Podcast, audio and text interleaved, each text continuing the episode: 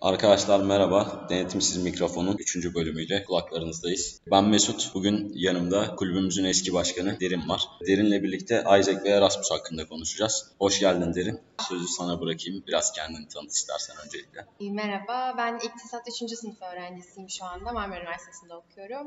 Bir sene kulüp başkanlığını yapmıştım denetim kulübünün. Geçtiğimiz 5 ay Danimarka'da Erasmus'taydım. Yeni geldim. Şu anda üniversiteye devam ediyorum. Teşekkürler. Öncelikle Isaac'ten bahsedelim biraz. Isaac'i tanımlayabilir misin bize? Isaac 2. Dünya Savaşı'ndan sonra İdari ve İktisadi Bilimler Fakültesi öğrencilerinin sosyal sorumluluk amacıyla ortaya çıkardığı bir kuruluş aslında. Üç tane ayağı var. İşte sosyal sorumluluk olabilir, bu işte girişimcilikle ilgili bir staj olabilir veya bir kültürü öğrenmek için de bir projede bulunabilirsiniz. Genel olarak bu şekilde. Sen Isaac'in 3 programından hangisine dahildin peki? Ben gönüllü olarak çalıştım. Ukrayna'daydım. Gönüllü olarak Ukrayna'da neler yaptın? Hangi faaliyetlerde bulundun? Öğrencilere İngilizce öğretmenliği yaptım. Öğrencilerim genelde 8, ortalama 8 yaşlarındaydılar ve onlara yaklaşık bir 4 hafta, 5 hafta kadar İngilizce öğrettim. Oradaki öğrenciler hem yaş olarak ufaklar hem farklı bir kültür. Onlara öğretmenlik yapmak nasıl bir duyguydu? Yani çok muhteşem tatmin edici bir duygu öncelikle. Onun haricinde tamamen İngilizce bilmiyorlardı öğrenciler ve onlara İngilizce öğretebilmek öncelikle sizin de İngilizceyi az çok iyi bilmenizi gerektiriyor. Dolayısıyla önce bir ön hazırlık yapmak, sonra öğrenci psikolojisinden anlayabilecek duruma kadar bir araştırma, bir tarama yapmayı gerektiriyor. Fakat aslında tamamen sevgi, işinizi çok severek yapmaya bağlı bir şey. Çok zor değil o yüzden. Peki bu gönüllülük programlarında e, sizin konaklama ihtiyacınız veya maddi ihtiyaçlarınız Isaac tarafından karşılanıyor mu? E, şu şekilde bu tamamen gönüllülük projesi olduğu için herhangi bir maddiyat e, söz konusu değil. Fakat gittiğiniz ülkedeki Isaac'ırlar yani Isaac ofisindeki insanlar sizin nerede kalacağınızla ilgileniyorlar. Yani ya aile yanında kalmayı tercih ediyorsunuz ya da bir hostelde kalmayı tercih ediyorsunuz. Zaten bu hostelde kalmanızı da karşılayan şey Isaac'e ödediğiniz katkı payından geliyor. Isaac'in programlarından faydalanmak için üniversite öğrencisi olmamız mı gerekiyor? Hayır, üniversite öğrencisi olmak gerekmiyor. 30 yaşına kadar e, projelere katılabiliyorsun. Senin öğretmenliği seçmende bir etken var mıydı? Evet, e, gönüllü olarak yapabileceğiniz projeler çok fazla. Bu işte e, çevreyle ilgili olabilir e, veya tamamen kültürel bir proje de olabilir. Ben öğretmenliği seçtim çünkü e, çocuklarla etkileşimde olmayı çok arzu ediyordum.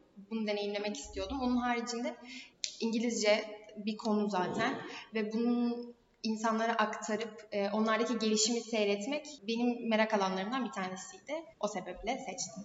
Isaac'ten sonra bir Erasmus deneyimin oldu senin. Danimarka'ya gittin. Erasmus'a gitmende Isaac'in bir etkisi var mıydı?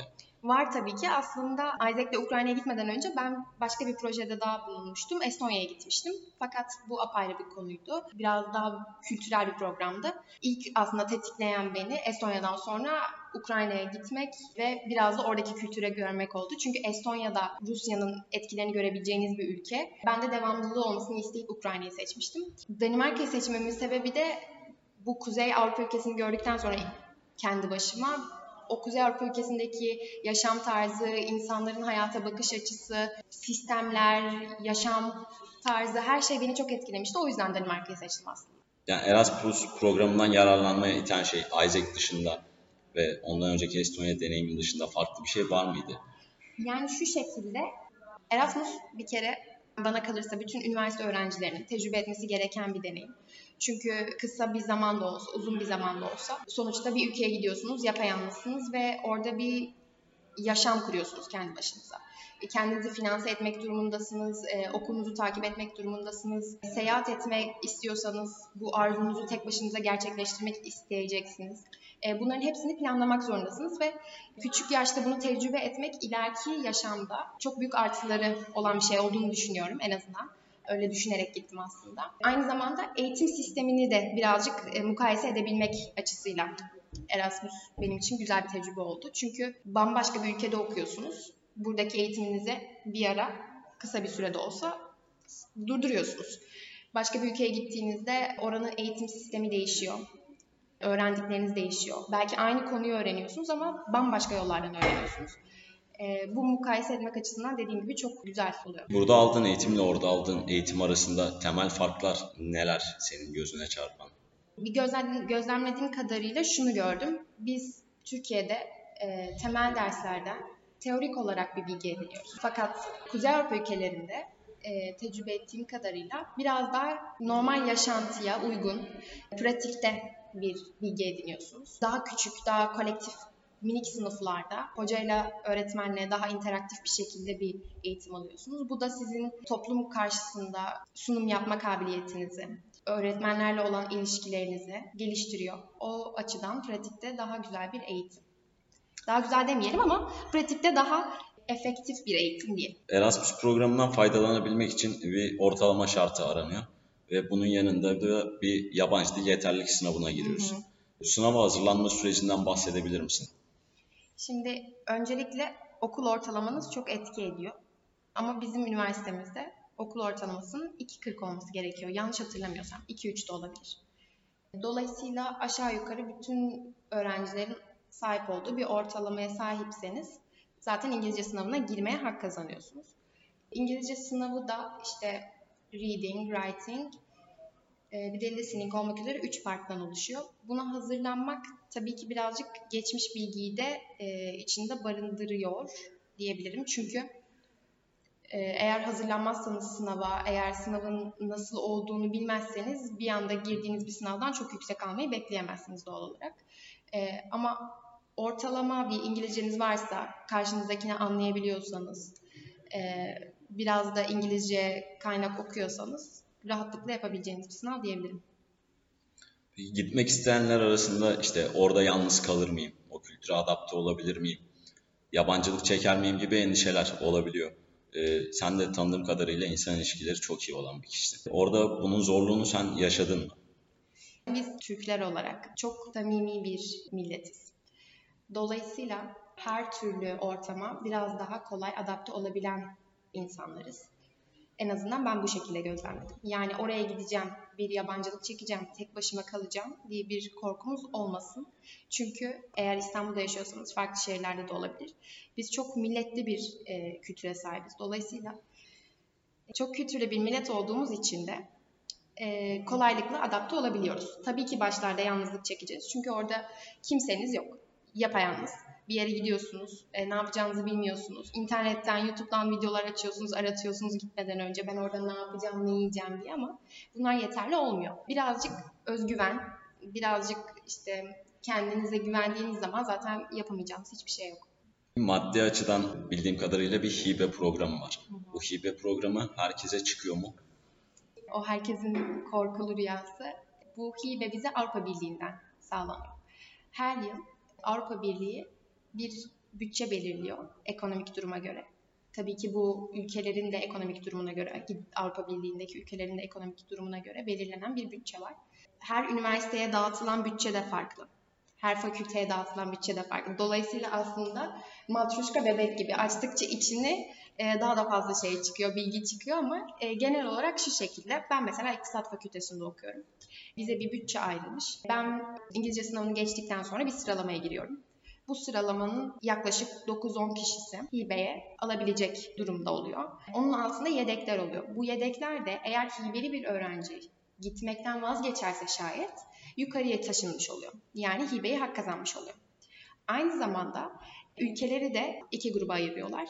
Bu gideceğiniz ülkeye göre alacağınız hibe miktarını değiştiriyor. Benim gittiğim ülke Danimarka üst grup bir ülke olduğu için refah düzeyi yüksek olduğu için ve harcayacağınız para daha fazla olacağı için orada 500 euro olarak belirlenmişti.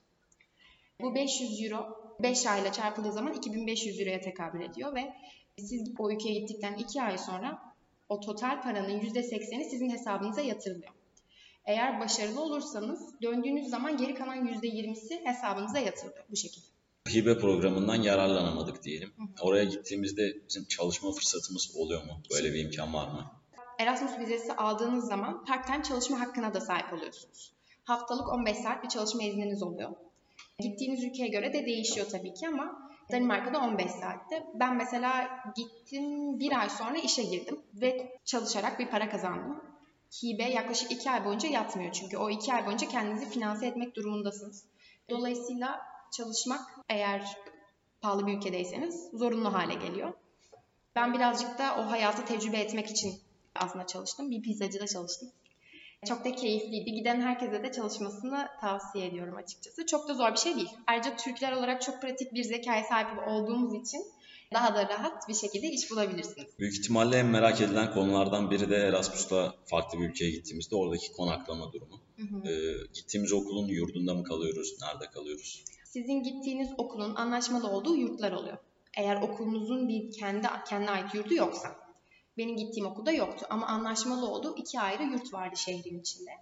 İlk okulun açılmadan önceki haftasında oradan mesela 10 oda 15 oda kadar bir yer ayarlanıyor. Deniyor ki karşıdaki okulla iletişimde oluyorsunuz. Buradan maalesef bir destek alamıyoruz burada bulunduğunuz okuldan. Karşıdaki karşı tarafta gideceğiniz ülkedeki okul size yardımcı oluyor konuda. Çıkan odalar çok hızlı bir şekilde tükeniyor. Çok atik bir şekilde ilk çıkan odaları kapmak zorundasınız. Eğer kendi kendime ben kiralık bir oda bulacağım, kiralık bir ev bulacağım demiyorsanız. Ben kendim buldum mesela. Oraya ek olarak bir şey daha söyleyeyim. Avrupa Birliği'ndeki bazı ülkeler şu şekilde istiyor. Yurtlar genelde e, gideceğiniz 5 aylık sürenin parasını baştan istiyorlar. Ve depozito ile birlikte. E, üstelik kiralarda çok ucuz değil maalesef. Dolayısıyla aldığınız hibenin yaklaşık %80'i, %90'ı hatta bazen üstüne koymak durumunda kalıyorsunuz. Direkt yurda gidiyor. Yani siz daha hibeyi alamadan yurda verecek parayı önceden vermek zorunda kalıyorsunuz. Kendi kendinize maalesef. Maddi açıdan bayağı zor bir süreç diyebiliriz. Biraz masraflı maalesef. Tahminimce orada bol bol gezmişsindir. Sadece Danimarka ile sınırlı kaldığını zannetmiyorum. Evet. Bundan biraz bahsedebilir misin? Nerelere gittin? Evet çok gezdim. Ama aynı zamanda benim gittiğim ülkede ki okulda yoklama zorunluluğu olduğu için okulda bulunmam gerekiyordu sabahtan akşama kadar. Dolayısıyla e, hafta sonlarında veya işte dönem aralarında ancak bir gezme vaktim oldu. Dolayısıyla ben işte iki hafta gidiyorum buradan. Hiçbir şey yapmayacağım. Hadi ben kaçtım bay bay diyemiyorsun maalesef. Ama şöyle bir artısı oluyor. Mesela çok ucuz bir hava yolu var. Şimdi ismini vermeyeyim burada ama o çok ucuz hava yoluyla anlık çok çok çok ucuza biletler bulabiliyorsunuz. Yaklaşık 5 euro, 10 euro. Oradan oraya uçabiliyorsunuz yani ve gerçekten Avrupa içinde ulaşım çok kolay. Tren çok pahalı mesela. Uçak daha ucuz enteresan bir şekilde. Ben uçakla gezdim. Evet. Otobüsle gezdim. Çok ucuz bir otobüs firması var. Onunla da çok güzel e, gezebiliyorsunuz. Ben kaç ülke gezdim? 10 ülke kadar gezdim. 10 ülkeden daha da fazla şehir gezdim. Şimdi tam olarak aklımda değil. Ama Danimarka'dan yani mesela ne kadar kuzeye çıkarsanız Avrupa'da e, o kadar ulaşımınız pahalılaşıyor. Aynı zamanda şöyle de bir eksisi var. Mesela diyelim ki Danimarka'dasınız ama Estonya'ya gitmek istiyorsunuz. Baktığınızda çok yakınlar Evet. ama çok pahalı. Kuzey Avrupa ülkelerine ulaşım ne kadar yakın olursanız olun çok pahalı maalesef. Ola- Dolayısıyla eğer çok gezmek istiyorsanız ben işte okulumun imza zorunluluğu da yok, katılım zorunluluğum da yok. Gezmek istiyorum diyorsanız Güney Avrupa ülkelerini tercih etmenizi tavsiye ederim. Erasmus'un sana kattığı şeyler neler? Bir kere dünyanın her yerinde bir evim olduğunu biliyorum artık. Çünkü kendi yaşamınızı kurduğunuz zaman hani derler ya kendi aileni seçemezsin diye. Ama Erasmus'a gittiğinde kendi aileni seçebiliyorsun. Kendi aileni oluşturuyorsun. Ee, dolayısıyla senin gibi gelen insanlar da sana muhtaç oluyorlar bir noktada. Çünkü kimse evde e, odasında yalnız başına oturmak istemez. Evet. Çok yakın arkadaşlık ilişkileri kuruyorsun ve onlar daim oluyor. Hiçbir zaman bitmiyor. Ben hala her gün arkadaşlarımla konuşuyorum mesela. Farklı bir dilde konuşuyor olmanız e, sizi başka bir insan yapmaz. Aynı insansınız. Duygularınızı çok rahat bir şekilde ifade edebiliyorsunuz. Dolayısıyla ben işin biraz da manevi boyutundayım. Çünkü benim yepyeni bir ailem var ve şu an mesela diyelim ki Japonya'ya gitmek istiyorum. Japonya'da 3 ayda evim var gidip kalabileceğim ve ben bunu gönülden biliyorum. Beni beklediklerini biliyorum. Çok müthiş bir şey bu yani. Onun haricinde yaşam tarzı olarak da başka bir ülkeye gidip orada uzun vakit geçirmek sizin Türkiye'deki yaşam tarzınızı kıyaslama açısından çok büyük artılar katıyor. Çünkü burada günlük yaşantınız oradaki günlük yaşantınızla uzaktan bakıldığında farklılık gösterebiliyor. Oranın kültürünü benimsediğiniz için, yeme alışkanlıklarını benimsediğiniz için.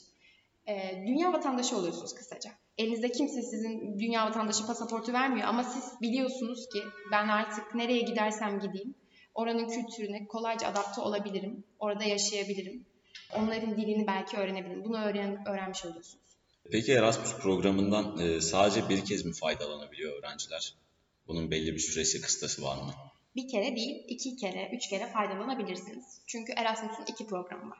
Bir tanesi staj programı, bir tanesi de okurken gidebileceğiniz benimki gibi değişim programı.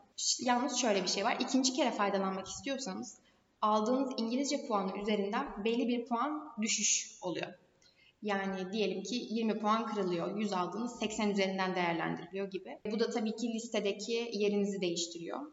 Birazcık şansınızı düşürüyor ama eğer yapmak istiyorsanız tekrar yapabiliyorsunuz.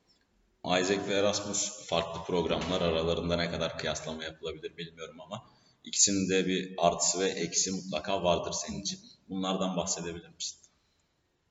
Isaac'in programları biraz daha kısa süreli programlar. Dolayısıyla tam kültürü öğrenmişken ha artık ben buranın bir vatandaşıyım dercesine konuşurken gitmek dönmek zorunda kalıyorsunuz maalesef. Tabii ki programınızı uzatabilirsiniz. Üstüne başka bir program ekleyip daha da uzun kalabilirsiniz ama e, genel olarak bakıldığında orada bir eğitim almıyorsunuz mesela. Bir okula gidip ciddi bir şekilde eğitim almıyorsunuz veya oranın devlet işleriyle haşır neşir olmuyorsunuz. Bir vatandaşlık belgesi çıkarmak için bir devlet binasına gitmek durumunda kalmıyorsunuz Isaac'le bir program değişimi yaptığınızda. Fakat Erasmus'ta o şekilde olmuyor. Çünkü gittiğiniz anda ülke sizden bir kayıt istiyor. Sizin parmak iziniz, biyometrik fotoğrafınız, size bir e, numara veriyor. İşte sağlık, devletin sağladığı sağlık sağlık imkanlarından sağlık yararlanmak. imkanlarından yararlanmak için. Bunun gibi şeyler yapmak zorunda kalıyorsunuz. Dolayısıyla Erasmus'a gittiğinizde kendinize yepyeni bir hayat kurmuş oluyorsunuz aslında. Birazcık yıpratıcı bir süreç açıkçası. Çünkü burada belki Türkiye'de o kadar uğraşmıyoruz. Çünkü biz baştan zaten kayıt olarak dolmuş oluyoruz Evet. ve ama e, başka bir ülkeye gidip orada ikametgah, işte e, sosyal güvenlik numarası vesaire bunlarla uğraşmak ilk başta çok yıpratıcı fakat onları edindikten sonra o rahatlığı, orada yaşayabilme imkanını e, elde etmek e, büyük bir rahatlık. Bir orada gidip deneyimleyip asla unutamayacağım dediğin şeyler oldu mu? Ee, Danimarka'da oldu. Tabii ki Ukrayna'da da oldu aynı şekilde. Danimarka'dayken iki ayrı yerde çalışıyordum ben. Uluslararası bir kafede e, garsonluk yaptım. Aynı zamanda baristalık yaptım. Bir de bir pizzacıda çalıştım. E, pizzacıda da shift e, manager olarak çalışıyordum. Yani akşamları çalışıyordum. Okuldan sonra çıkıp gidiyordum. Bir 5 saatlik bir çalışma tempom vardı. Hayatımın en stresli dönemiydi diyebilirim. Yani ben hayatımda hiç bu kadar stres olduğumu hatırlamıyorum mesela. O kadar stresliydi ki yanlışlıkla bir gün mesela kasanın altındaki acil durum butonuna basma gafletinde bulunmuşum. Parmağımdaymış. Ee, ve o gün bütün pizzacı bana aitti. Bütün sorumluluk bendeydi.